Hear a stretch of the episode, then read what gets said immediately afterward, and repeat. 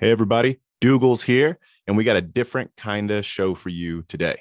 First up, I'm going to give you a preview of some premium content that we have, and you can access that by getting our annual subscription on skippydougals.supercast.com. Again, that's skippydougals.supercast.com. You can go on there, sign up for the annual subscription, and you'll get this. But going to start off with a few minutes of a preview of that episode where Skippy and Dougals review our portfolios. And then going to follow up with some of your favorite clips that you told us that you really enjoyed from 2021. So it's going to be that preview and then a compil- compilation episode from 2021. Really hope you enjoy it. Dougal's indicator. Yep, Yes. We're, we're going to the Dougal's indicator. And I will say two truths before I go into the Dougal's indicator. Two it's just truths. two truths and a lie, so it's two truths and then the Dougal's indicator. Hogwash.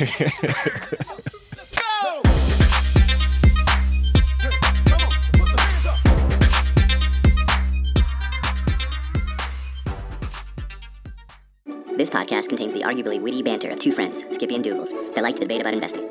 The content is intended to be entertaining and for informational purposes only, not investment advice. You should do your own research and consult a financial professional before using any of the information in this podcast, and especially before investing. I don't know why they're always singing that it's the most wonderful time of the year song in December when it should be January. Because, at least for me, rebalance time. I love these conversations. you you just like tried to say January, and I don't know what that was. January. no, see, because January, that's the time that everyone else lives. Like the time, the people that are out there just doing whatever they do. January is when you're buying hundred plus PE stocks. That's Listen. what that's what January is. if we're drafting the most wonderful times of the year, January is not even going to be my top like six. What about January? That is a month that doesn't exist. Fair enough. Anyway, I'm excited for the combo. Oh, dude. Okay, so I I uh, prefaced it last week, but yeah, you're gonna be terrified. And so let me give you a quick preview of some of the things that I'm gonna do a deep dive on. An apparel manufacturing firm um, that manufactures uniforms, corporate identity apparel. Like I'm so excited. Another one, a vehicle towing and recovery equipment company. I mean, come on, aren't you excited? No one else wants to buy this stuff except me. And mean reversion is gonna happen. So I can't wait. That's sexy. Yeah, it really is. That's sexy. Oh, I'm Um, excited to learn more. So the fun part about this is uh, ever since we've been, I mean, ever since we've been chatting, but uh, especially on the pod, like we have fairly opposite viewpoints of how to make money investing in stocks, and uh, they're at two ends of the spectrum. So, but the the fun part is we both believe that process is incredibly important, and we both lean heavily towards the quantitative approach of trying to remove the human decision making element. So. Douglas, you want to give us a, a high level overview of your strategy and kind of your approach, and then I'll do the same on my end. Sure thing. Um, So I have a model that I call Farfin because why the heck not? That's really the only reason why. I wanted a name for it. And it's a it's what I call long trend momentum, which is different than typical momentum investing. Typical momentum investing looks at usually the last year max um, at stock performance. Um, it sometimes it's only looking at the last few days, looking at 200 day moving average, but I look at a long trend. So I look over years, decade kind of long performance or longer. And what I look for in the stocks are that they are both consistent in their market beating returns and also they have strong current recent momentum. Recent again for me is their one year, three year, five year, 10 year returns. That, that's what I call recent. So consistent over the long term and have recent momentum.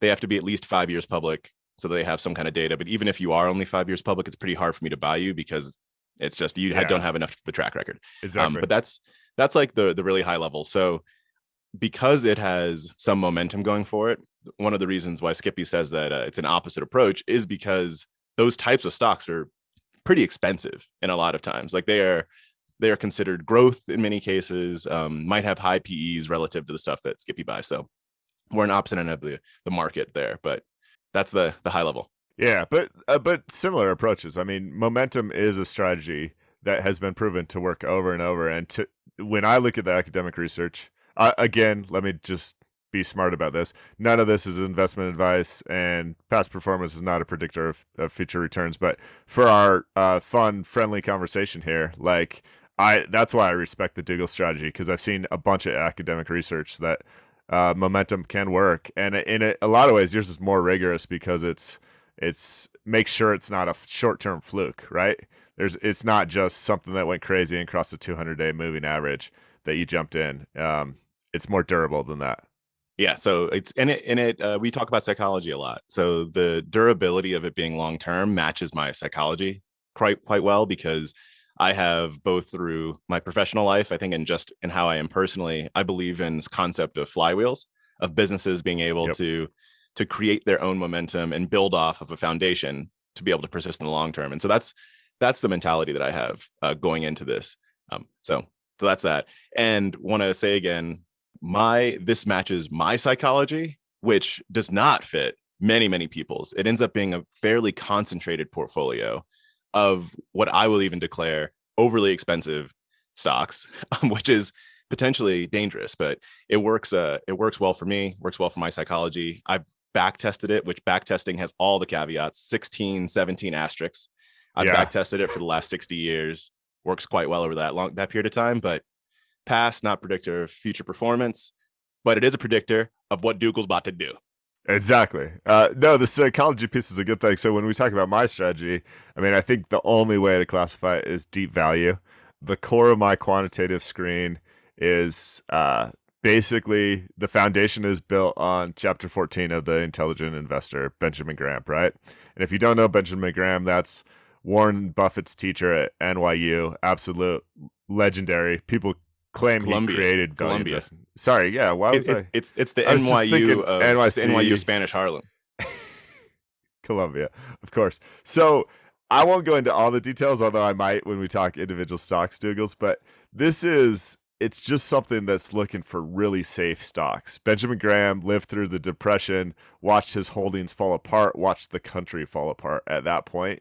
and when he came up with the strategy out of the depression, he said, I'm going to find things that are super durable. So these um, have really low r- debt. They have a great current ratio, which is just current assets to liabilities, which means they're not going to be in financial trouble anytime soon. They have dividend histories of 10 plus years. They have growing dividends typically. They have growing earnings. Like it, it's just these really stable, solid companies. And the fun part about um, looking over history is you can go back to 2007 2008 and see how these companies weathered financial storms and in the large majority of the cases the stuff i'm buying uh, went through that period just fine and so they're uh, they're just undervalued they're not exciting like i mentioned but that it it fits my psychology really well like you mentioned like i just like a deal i've always liked a deal so that's the breakdown now yeah. dougal's you mentioned the 60 year back testing. How about give me some uh, a more near term performance when you've actually had money on the line with uh, your strategy? Well, oh, I mean, let, us not discount the the go go years. The what go when, when, when, I wasn't born. Let's not discount the go go years when I wasn't born. Um, Let me so, tell you, I'm breaking down strategy right now. In 1963, it was amazing. Right now, it doesn't work anymore. But uh... yeah, it's in from October 15th to December 11th of 1964. This was whew, beautiful. Um, all right.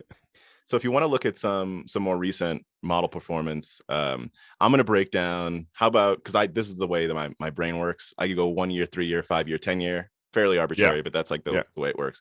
Um, so in in 2021, so last year is 17.81 percent is what um, is what the model kicked out. Oh, we're going two digits now. Come on, Dougals. Like, okay, sorry. All right, eighteen percent. I'm gonna round up.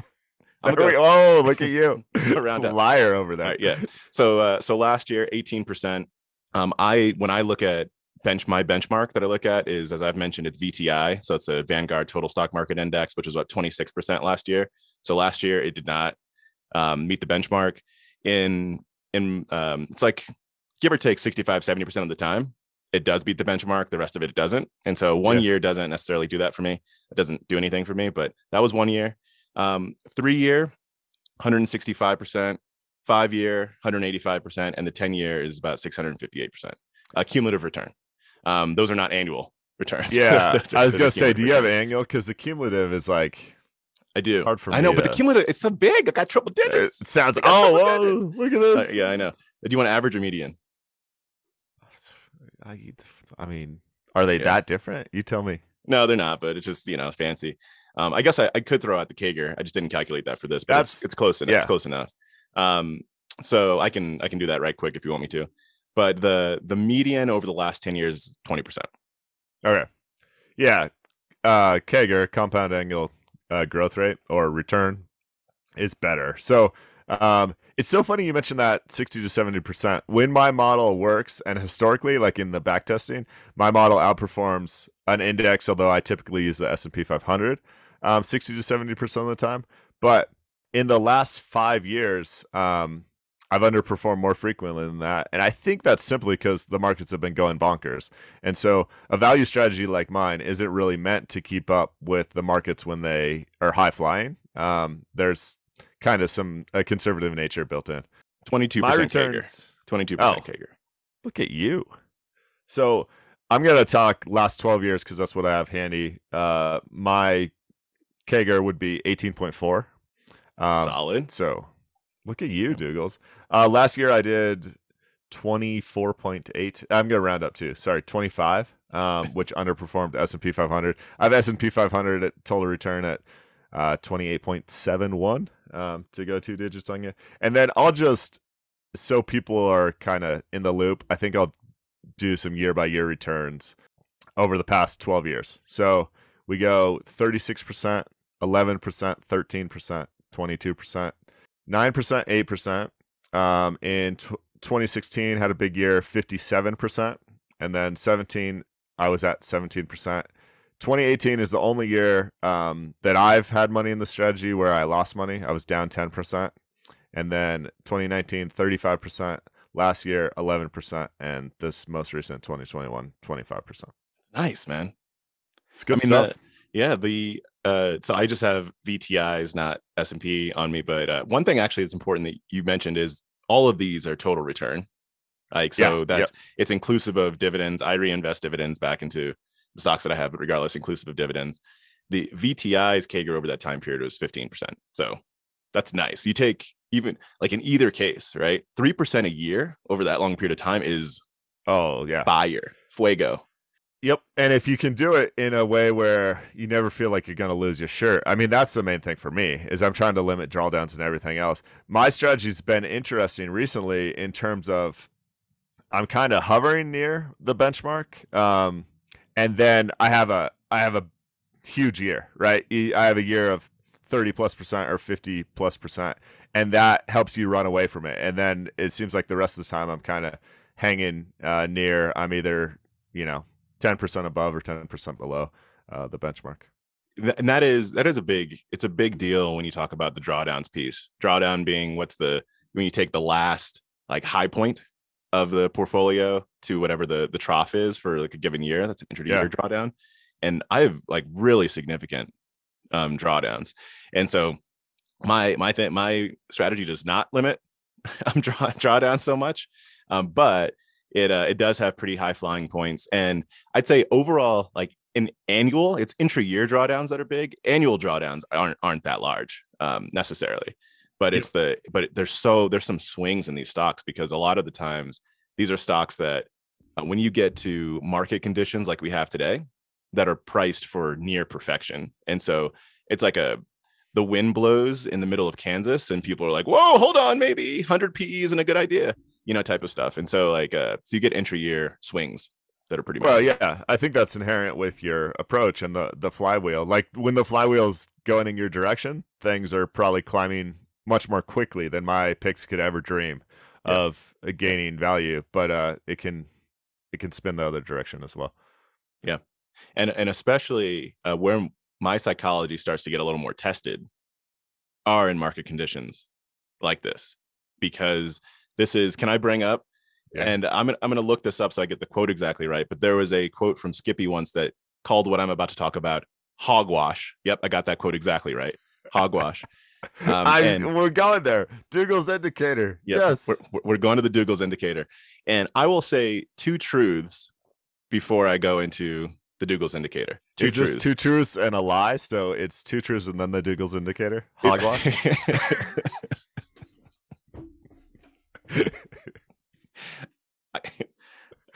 that's gold star. If we were in second grade right now, that's gold star. Um, so the two truths are first truth is this uh, what I'm about to talk about with the Douglas indicator has shown strong correlation with market tops over the last 50 years. That's one. Yeah. The second is that you cannot predict market tops. Those are two truths. okay. I love it. So, so with that, with that, um, what the, the high level of Douglas indicator for those that did not listen to episode one or episode two um, of last year is that I look at overall market performance and then market performance relative to all of the equities basically that are traded out there. So uh, that's a very high level look. And I, I, look at how those perform next to each other. There's some derivatives and whatnot that go into that to make it fancy. And when I say I don't mean financial derivatives, I mean yeah. like uh, look at the uh, like the change, the rate of change, right? Um, of how that shifts.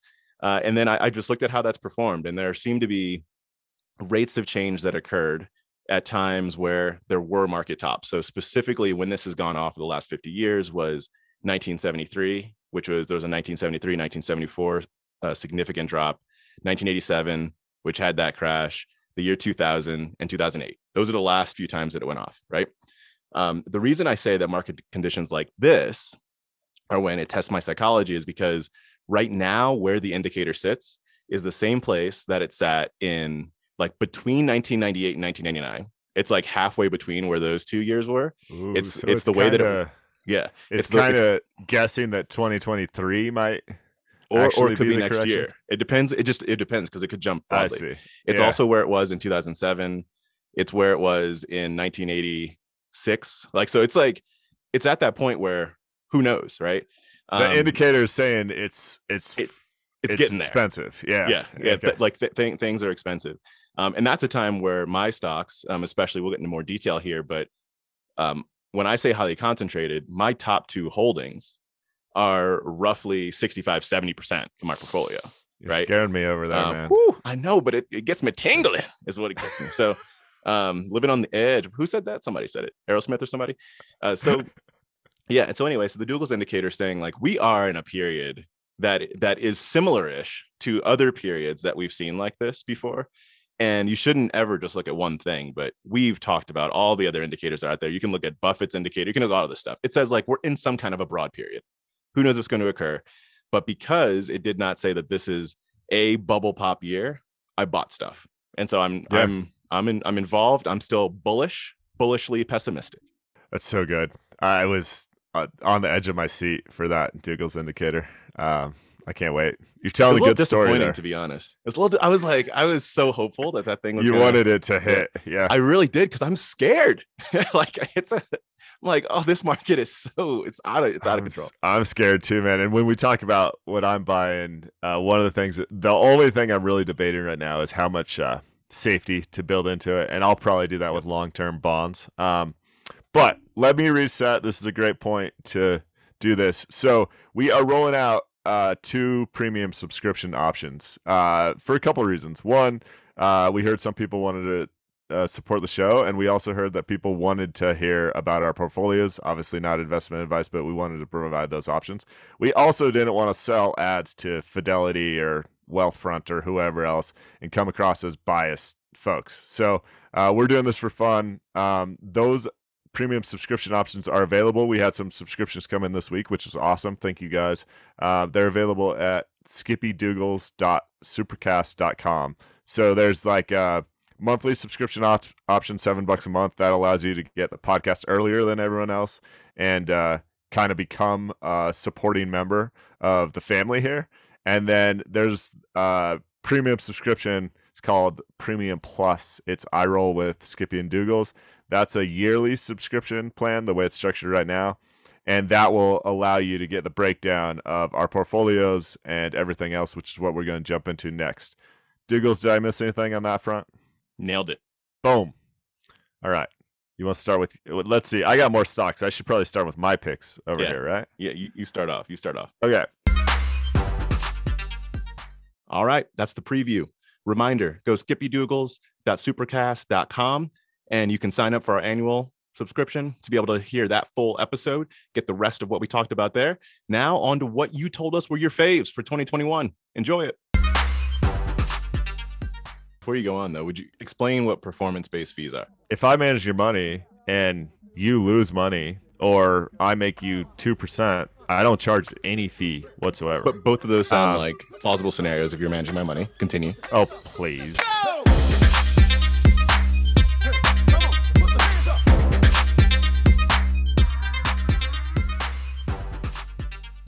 Buffett either, but I could be No. wrong. Let's just say it was Einstein.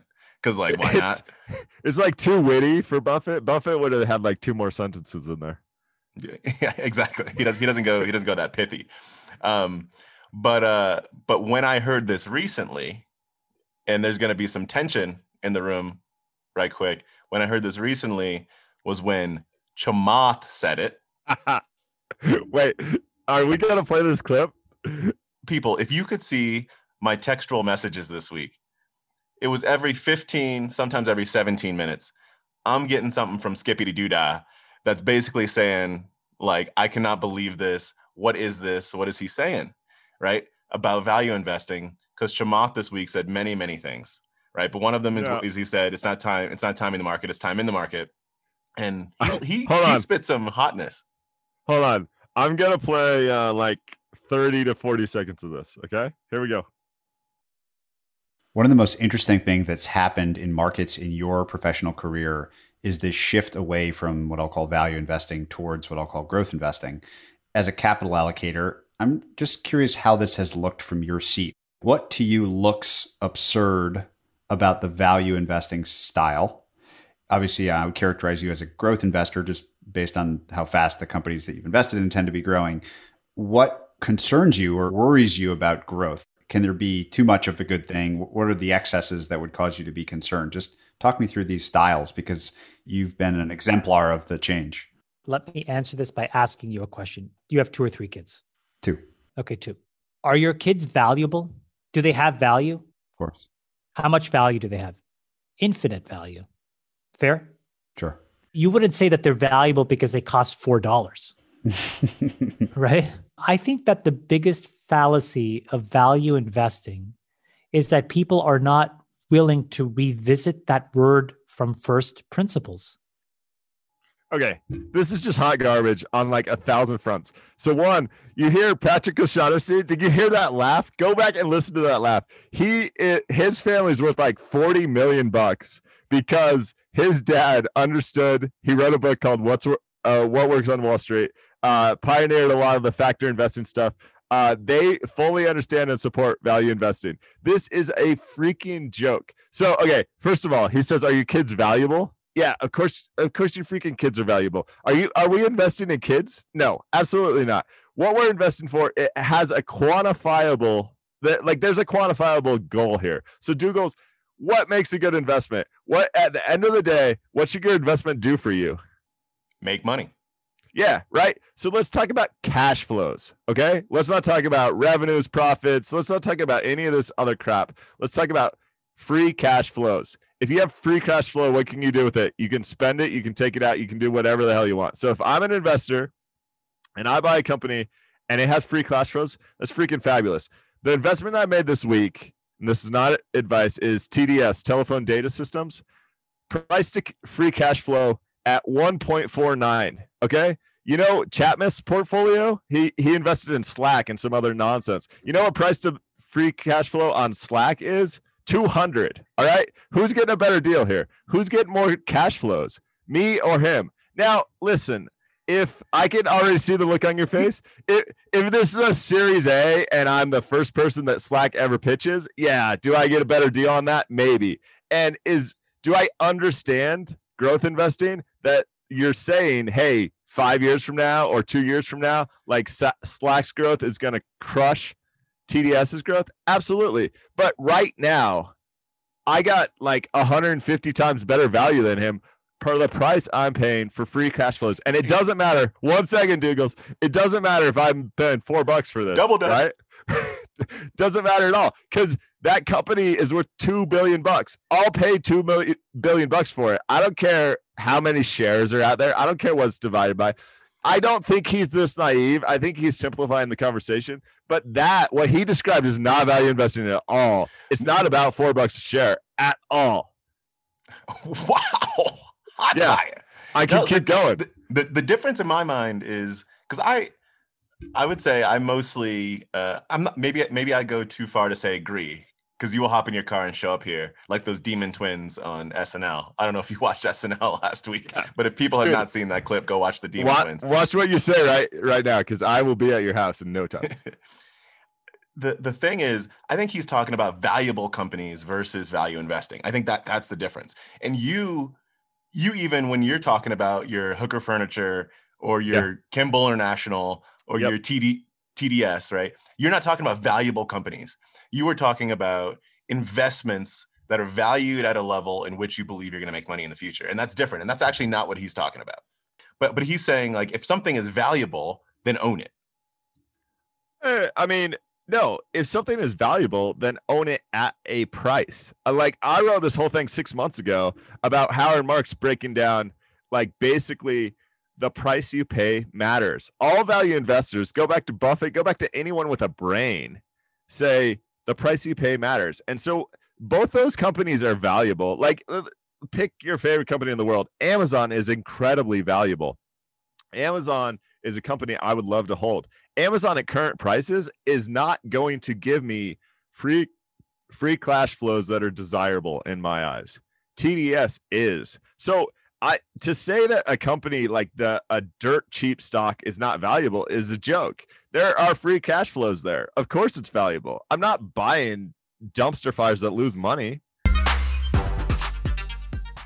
one one thing that you just said makes me think about the I'm going to overblow this a little bit, but the Michael Burry feud that is now Oh, yeah. going on between he and Cathie Wood because you you just said the hedgehog doesn't understand how cutting edge this is, right? What was Cathie Wood's reaction when when Michael Burry came out and said that he was he was Well, buying put options? Let's reset. So Michael Burry, Burry of uh, Big Short fame with the Michael Bush, Michael Lewis book and movie, who basically called the housing crisis and made tons of money because of it. He now runs Scion Capital Management, and um, he recently has started betting against Ark Investment, who's run by Cathie Wood, and she's been mentioned on the show previously in crypto conversation, a lot of conversations.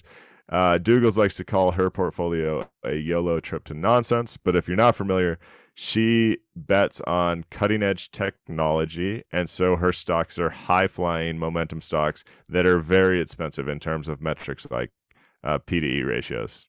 So when the news comes out that Michael Blur- Blurry, I can never say his name, uh, bets against her portfolio, her response, I don't have the tweet in front of me, Douglas.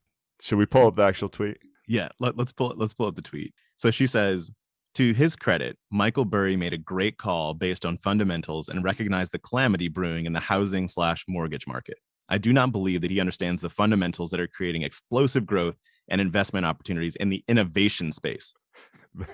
What is the innovation space? Just to just to be clear, the so Cathie Wood is imploding right now. I, I'm and I'm not even saying that her funds are going to implode.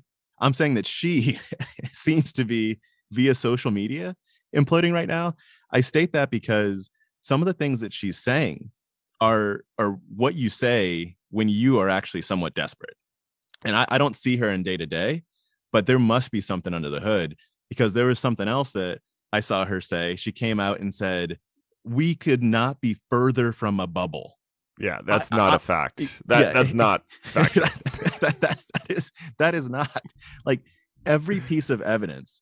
No, nearly. I shouldn't say every. yeah, There's yeah. so many pieces of evidence that show that we are in bubble territory. That doesn't mean it's going to pop tomorrow. That doesn't mean it's going to pop next year. Any of that. But there's so much to say. We couldn't be further.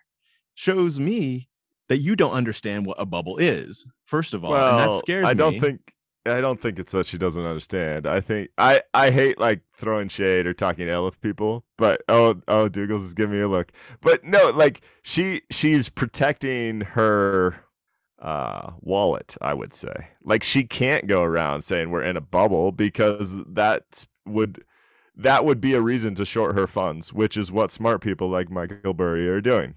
Yes. I, I actually no, I can't say yes. So there's I, I, get I get what you're saying, and I, I lean into that. I think that the the reason that I, I state that she's imploding is because per what you said, she can't go around saying we're in a bubble. Fully agree. Yeah.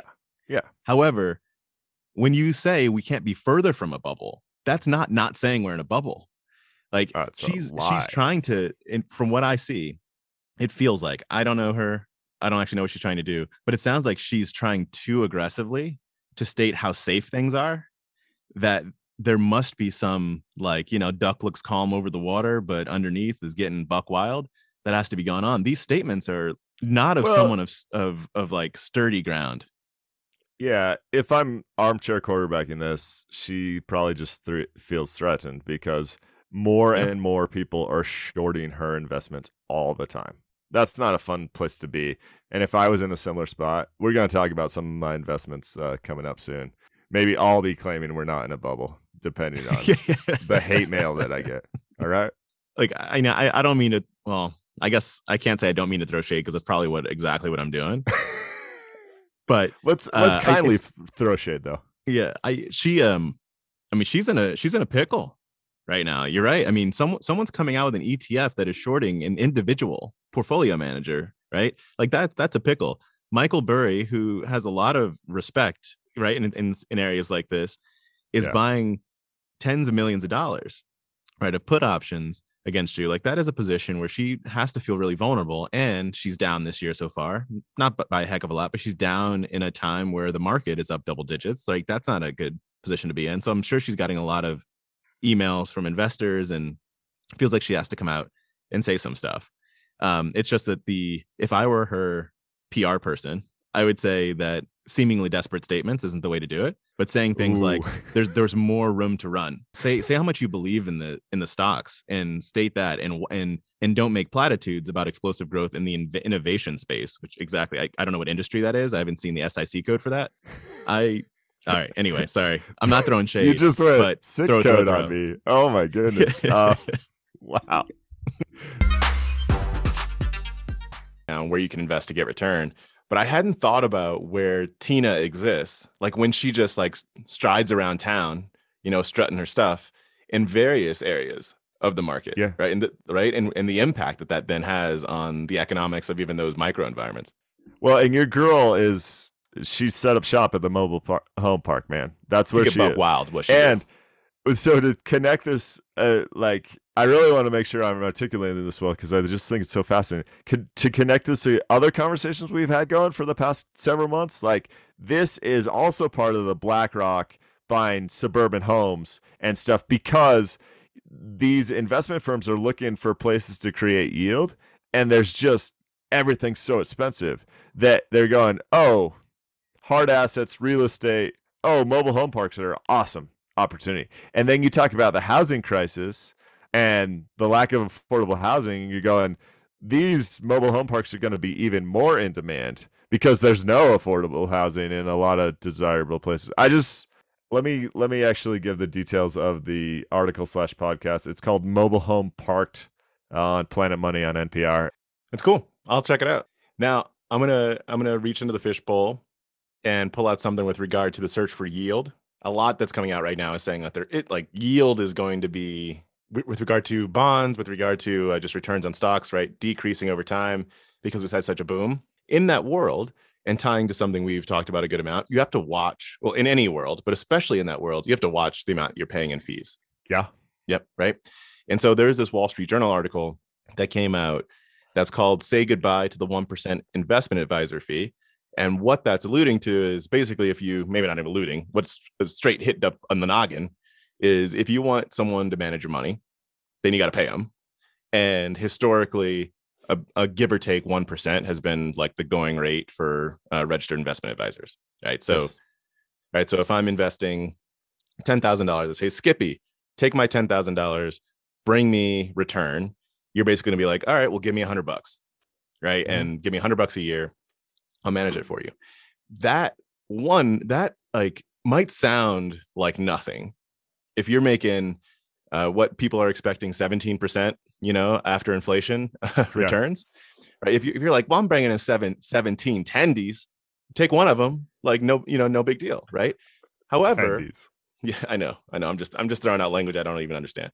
But in that world, it might seem like nothing. But um, I just, I threw out some, some numbers uh, just to, so we can get like a sense for what one percent does over time, right? Because that, that's one year. If you go instead of making 17%, I'm gonna make 16%, whatever. Yeah. But here- here's some figures.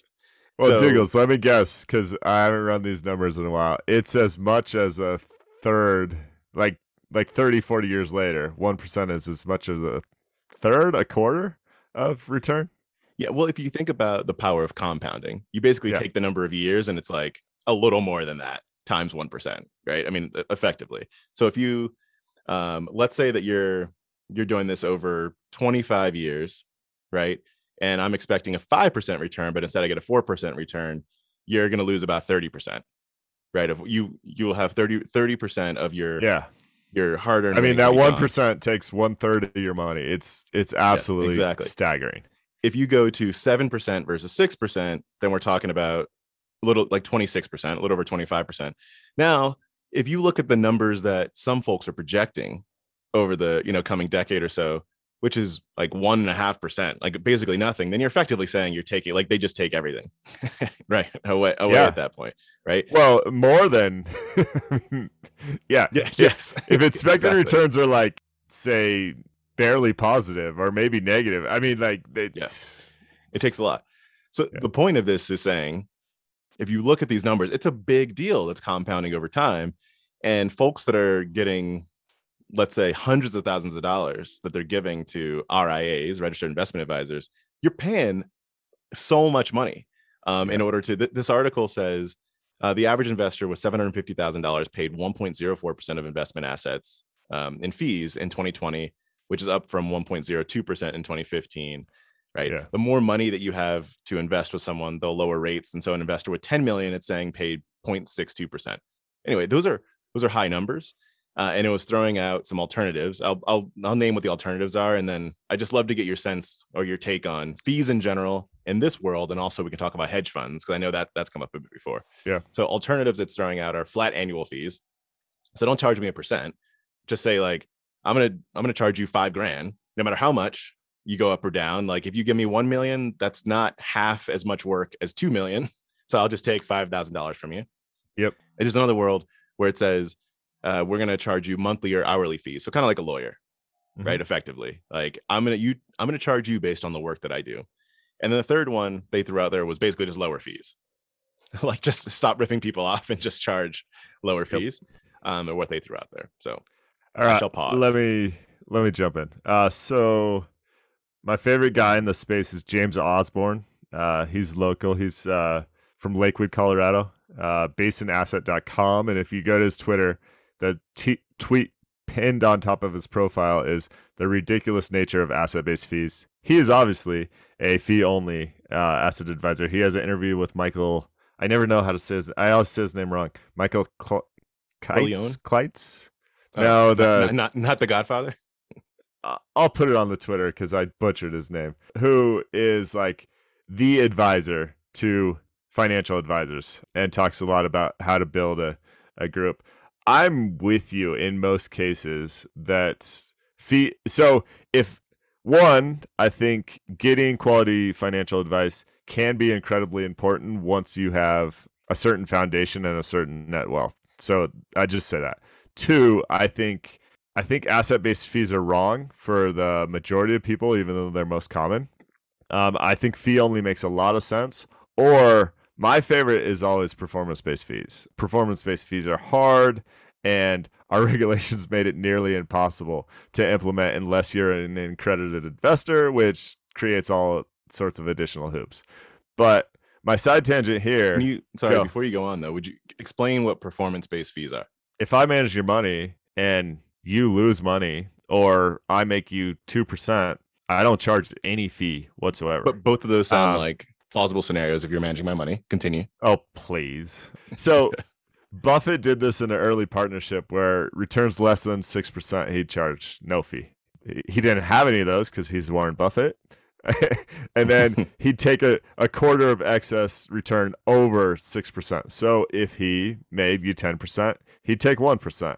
If he made you uh, 14%, he'd take 2%, all the way on up. Dougals, in the scenarios you just ran, you see how once you get above a certain threshold, taking fees out of that doesn't really kill you because you you're making these incredible returns. So like if you make 12% a year, you're in good shape. And Buffett keeps 2%. I really think that's the model. I'll tell you why that's not the model. There's a thousand reasons for this, but one, that sucks for the financial advisor because when the financial advisor has a down year, their income completely disappears.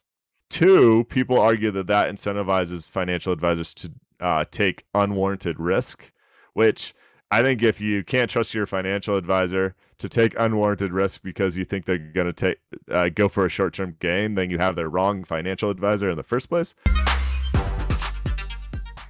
I think we got two great articles um, from listeners this week. I want to start with one that came in from Kyle, who's really my boy. Kyle and I go way back. He sent over this article in the New York Times this is one of those guys if you're on the fence about paying for journalism like this article to me was worth the cost of subscription to the new york times for like three months because it's just really well done it's by conor dougherty who's based out of the bay area it's called where the suburbs end about california real estate uh douglas you can make it through this one i did i did spit on it so i know you used to live in california i'm curious for your initial reactions before i dive into the facts all i can say is when the mention of the unaffordable housing crisis, right, came up a bunch. When I was in, so I was in San Francisco specifically, we rented our 750 square foot two bedroom apartment, couldn't afford to buy that and wouldn't have bought it yeah. if we could afford to buy it. Like that was, that's yeah. kind of like the, the summary. And this was years ago. And so on the other side of the pandemic or the other side of the, the crisis, right, that was in the pandemic, I'm not sure where things are, but that about sums it up. No, and that's kind of the background, right? It's in my experience, it's like really educated uh, with it folks often get pressed out of communities that just it seems crazy. It seems like there's a crazy disconnect. I have family over there who used to live in San Francisco, ended up moving all the way to Fresno to get a house and a yard that they think is I know, right? That's like a three hour drive for those who don't know. You got to do it's what you totally do. different community, totally different place um, and and that's happened all over the place. So Governor Newsom has been working on this. I don't know for this conversation. Let's call it a, a housing crisis, right? And the way they chose to solve it or attempt to solve it is with ADUs, uh, which are basically backyard units that you can throw in any suburban backyard and make another house out of it. And there's a lot of arguments for. Um, some of it is mother-in-law suite, or you know, if the kids are ready to move out but they can't afford. To your point, you know, they can't afford a million-dollar home because they're in their early 20s or whatever. So they signed a state bill. I think it's called SB nine. Is that right, Douglas? SB nine that Sounds basically right. statewide uh, makes it legal to put backyard units in all suburban homes. So that they kind of overrode the city ordinances that used to make this extremely more challenging and went for it.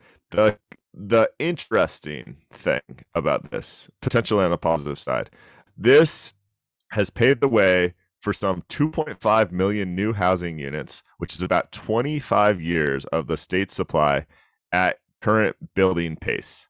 So so they went from saying we're going to have struggles with building new homes and it might not be solvable for decades to going hey within the next three years we, we can easily build and install and permit 25 years worth of inventory wow now what comes with this is all the dynamics of well my suburban home you know like i'm not in favor of that uh, because yeah. it's going to change the dynamic what about parking what about infrastructure what about everything else and the personal, also, sorry to interrupt, but yeah. the personal stories they put in there around that, he it was so well written. The way oh, that oh, uh, that really he good. weaved in the personal stories about the the woman that like grew up in the house and now lives across the street and all, all that. It was really well written. Yeah, I want to uh, pull this quote. So housing politics is by or is nonpartisan. The term NIMBY, which is N I M B Y, short for not in my backyard, right? Can't you relate to that? It's like, oh, I understand that there's an affordability crisis or a housing crisis. And if people outside of my neighborhood want to solve this, by all means. But when the politics shows up in my neighbor's backyard, and that means I have more cars parked on my street, like it becomes a, I don't care if I'm red or blue. I don't like change. Yeah, p- people are NIMBY all over the place, right? It's kind of like the uh, people that are I'm all for higher taxes on the wealthy, all that. But whole bunch, but like, but can you wait until my after my yeah after? yeah, you just hold up on that. I love that. NIMBY everywhere. So let me give you a few more facts, and then if this is interesting, we can continue the debate. If not, we'll move on. Right. So he specifically details a neighborhood called uh, Clairemont Village outside of San Diego, built in the 50s. Right. When this was built, the median income to afford the $82 monthly payment was the very definition of middle class. Like this is as middle class as it gets, right? Plumbers to doctors to, you know, like it's a diverse neighborhood. Um, today, those same homes cost about um, 850,000, which is up 30% just in the past two years. And you would have to make about double the median income in San Diego to afford one of those homes. So same neighborhood, not not particularly like nice or mansions. The definition of middle class when it was built has now gone to something that's double the definition of middle class to afford the payment. And a lot of that speaks to the housing shortage in my eyes and what it's done to housing prices in California. But you see this other places in the states, right? There was one thing. This is not what the article is about, but it was something that was traveling through my head as I was reading about this. Is that that 1950s housing boom? So the post World War II like housing boom effectively that happened in the US, which was a lot of government sponsorship that went behind it, created an enormous amount of wealth from like home equity for people, for homeowners in the country. Yeah. Except it was largely targeted for the like white population of the US. And so Yeah. what was well, what was going through my my head as I was reading this is from the perspectives that were in this article like I, I fully understand it and then i was also thinking that there's there's this double maybe triple quadruple whammy quintuple because i just keep going up sextuple whammy uh, that happens which is there were the folks that were left out of that initial boom plus now you have the housing crisis for these folks there's nimby and then for these other folks that are like can i have a backyard uh kahimby I, I don't I don't know if I got I can't. too, much. Too much. That's way too much, but it's funny. Okay, so then, yeah, I hear you, right? And it's that's in a way happening today in terms of if you're in a hot real estate market, you either have owned a home and you're riding that wave, or you haven't and you're just you've just missed out, and it's it's terrible, and that's all associated to this supply crunch. Here's what's happening on the developer side that I think is interesting. Then we'll put a bow on this. So they profile a guy that's been flipping homes in this environment, right? So he buys a home in that neighborhood. He pays 700k. Uh, it's the estimate that the current rental he could pull from that is a little over three grand, which basically pays the mortgage, right?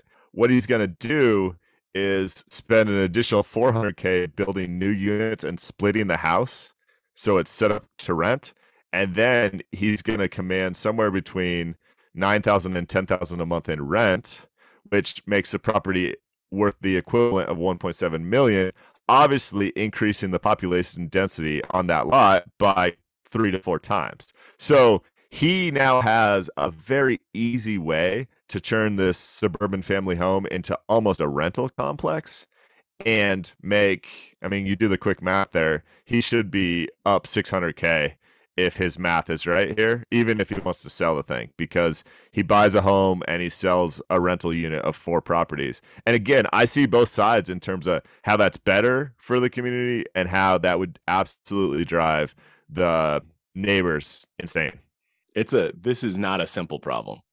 Like it's it's a it's really complex. the the supply if you abstract everything out the supply situation in california is absolutely real and so Yeah. and i think what the what the government is basically saying is we're just focusing on that like that's a real thing and there are going to be consequences from this but we gotta we gotta settle that but when you get down to the micro level the neighborhood level the nimby level it's it feels real right those are those emotions are legit and valid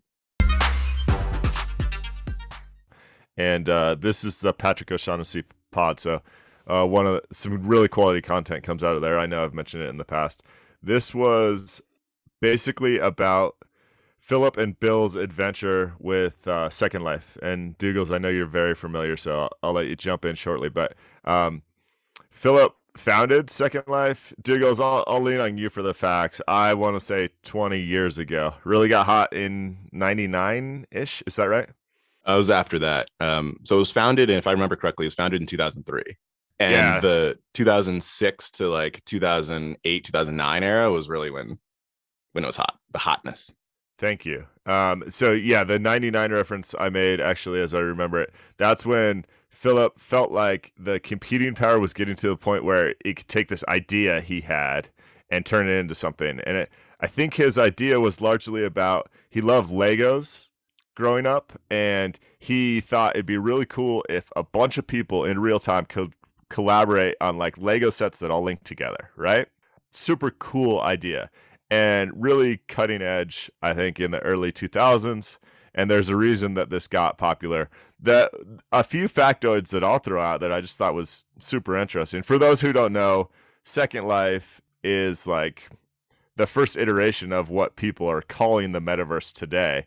And it's also probably an early iteration of like the Minecrafts that are incredibly popular right now. I think Minecraft is the first or second most popular video game in the world the Roblox, which is a public company that has all sorts of buzz and has some really cool features. Uh, Second Life did this first. And so Patrick's view was I'm going to talk to Philip and Bill about their adventures 15 years ago and see what's applicable to Zuckerberg's vision of the metaverse today. I just think it's a fascinating concept. If you're hearing that buzzword out, I'd encourage you uh, to dig into this because there were so many great learnings. So let me pause before I go down several more rabbit hole stoogles and uh, let you jump in on the Second Life experience. Sure thing. And uh, I so I left Linden Lab, which is the company that makes Second Life. I left there about a decade ago. Um, so anything that's happened there over the past 10 years, I don't know anything about. But the technology behind this is incredible. Like I don't think I'll I'll experience technology again in my career that was comparable to what was created there. To give you a sense early on, so uh, so um, Philip was at a company called Real Networks before he came to Second Life, and Real Networks was uh, it was a media player online, and so that's where when you bring up like seeing bandwidth being capable, computing power being capable of doing this, like he was in the heart of uh of of what bandwidth computer power looked like. But anyway, early on in in uh, Second Life, they created this thing called the rig. So this is before my time at the very beginning. Created this thing called the rig, which was a chair that you'd sit on, and it would measure like you'd get all hooked up, and it would measure like your your movement, your body movement, so you can move your avatar like through this chair, right? Wow. Yeah, I mean it's phenomenal. Then drop that, end up going to a mouse and a keyboard, right? But because Yeah. it's much more practical.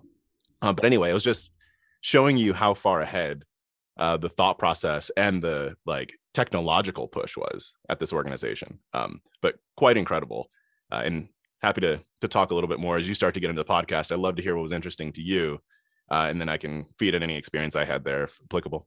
Yeah, well, so much, and I'm glad we have a, a expert with some experience at this actual company that we can lean on today in Dougals.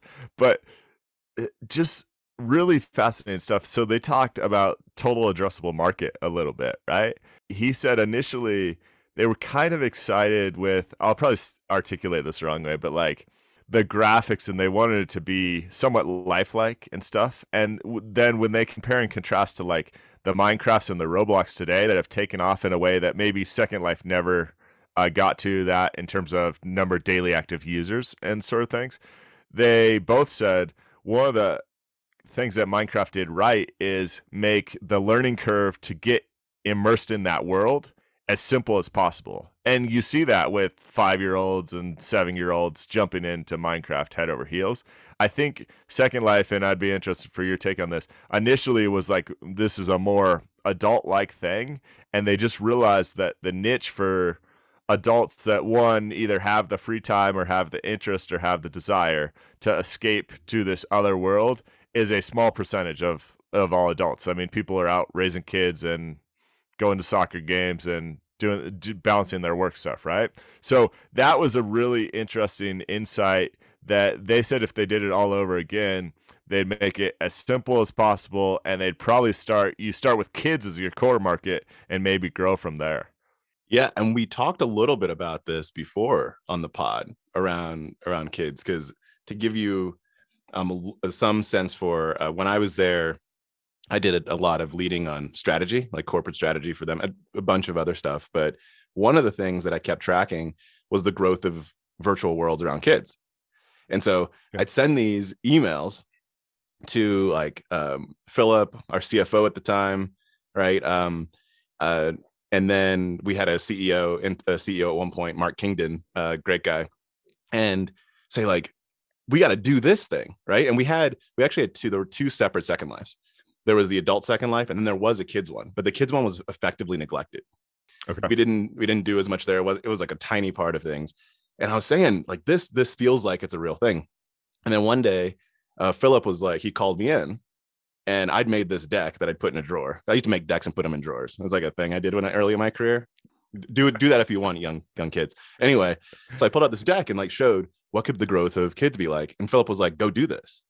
And so we had this project that was like about six or seven uh, months long where we looked into how can we have kids be in the same world as the adults? Because mm-hmm. them being separate it wouldn't it wouldn't work. And so i was like how do we redo our marketplace? And so we we did this whole thing. And kids grew from like 1% to 20% of our audience nearly overnight. Like it became a pretty That's big amazing. thing but it, it wasn't built for kids i think to the point of what he brought this up in the the pod is that we didn't have the simplicity right that like kids could really get into. So we ended up making it, it was 16 plus. Um, so it wasn't like yeah. kids, kids. It was 16 plus uh, that we ended up making it. But yeah, but I fully, as he was talking there, he and Bill were talking about that. It like took me back like fully uh, into those moments when we were discussing, but trip down memory lane. No, it's so fun. I, I really enjoyed this one because I mean I think Bill Gurley is like the most rational venture capitalist that I'm aware of. I'm always taken by like his expertise, but his groundedness and you know, he just comes across as trustworthy to me. And that's not always the case with those types of folks. I really enjoyed this. But to me, this, the overarching thing without going down too many rabbit holes was kind of like they are directly saying that Zuckerberg's vision for the metaverse is misguided. I don't know. What's the right word, Douglas? Like they don't appear to be excited about his ideas for how the metaverse will work, about his thoughts of the total addressable market, about his ideas about profitability. Like to me, the two most knowledgeable people in the world on the subject, basically. I mean, they'd be in that a handful of 10 most knowledgeable people on the metaverse are going, no, the Zuckerberg's approach doesn't make any sense. And that's how I felt from the start. Like, uh, that's the the worst part of the Facebook investment right now from an equity perspective is the fact that they want to spend however many billions on the metaverse, and I just think it's a dead end. Um, anyway, what what were your takes on that compare and contrast of their learnings to Zuckerberg's approach, and maybe not just Zuckerberg? I mean, there's a lot of people talking about the metaverse right now. Yeah, but but in general, yeah. So going back to your point around Bill Gurley, rational, he is, and also pushes the envelope, like rational and pushes the envelope. Philip is not rational, like which I think makes like a really interesting pairing. And what I mean by that is like back in early 2000s, he's thinking about rigging people to chairs, right? Like it's like a he's yeah. living in a whole different universe. So it's it's an interesting uh like pairing as far as the podcast goes. To your point, I mean, it's a creator mindset. It's awesome. Exactly. Like you need those type of people. Yeah, exactly.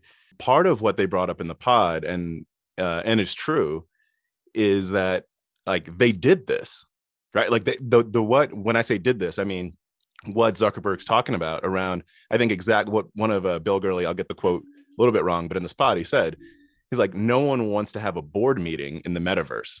Like we had board meetings in, in the metaverse, right? Yeah. And and then there was a And, and was the board members said we're not going back to that. We that Yeah. was not a good experience for us. You know, like we been there, done that. exactly because it's it's a it's a useless use of the technology basically because you you log in you get in your avatar and you go sit in a chair and then it's just audio right like that that isn't a then it just becomes a conference call and so that's not the use for it there are other elements that you can use for business and education which uh, philip also talked about around building out three-dimensional representations of things in the real life and you can experience them together like that is that's a use for it but like a Mhm. if if Mark Zuckerberg or at all like ends up going down the same path effectively that Second Life with the enterprise went down, then you're not using the learning that other folks have had. So if you just kind of go in there and you hang out with with other people from your company, like that's not that's not going to be it at all. But there there's a there there, but you just got you got to get it right. And if people have already gone down that path, I hope Zuckerberg's trying to meet with Philip and Bill and Mitch Kapor, who is the earliest Yeah. investor there and on the board, like learn learn from the past and there's there's stuff to do. I just like if you're at all fascinated, it's the best thing. I feel like I've consumed five different podcasts that somehow talk about the metaverse, and this was by far the most rational, uh, most meaty. There's so many good learnings and and appropriate facts in there. Like Second Life is still around. I think the user base is about what it was sometime in the late 2000s, Dougals, and Yeah. there's still I forget the numbers, but I think billions of dollars being exchanged in uh, that marketplace. Um, they talked about creating the marketplace, and that was just fascinating to me. I mean, they basically could have had crypto long before crypto. Now, it wouldn't have been decentralized on a block- blockchain, but they made a decision early on about if it was going to be pegged to the dollar or if there was going to be a fixed amount of the fixed supply of the currency, which could have completely changed the outcome of that game because people could have started buying Linden dollars as the user base grew. They would have increased in values relative to the dollar, which could have brought more users to the space. It, there's just a lot of fascinating decisions that were made. I really enjoyed the pod, and so I'd recommend it um, for sure. Definitely, if you're into the metaverse, listen to this podcast. And I'd also, if you're going to read anything about Second Life, to pull a thread that you just said, read about the economy. I think that is the most fascinating part about Second Life is the economy, the Linden dollar as the the quote unquote cryptocurrency. That's not what we called it there, but the digital currency. The economy is so fascinating, and the exchange that that we had. So, like, if you can find old articles or anything about that, I would I would go and read read about that. It's really fascinating. The original NFTs, Really baby. good- yeah, really good stuff. Uh, I'll check that out.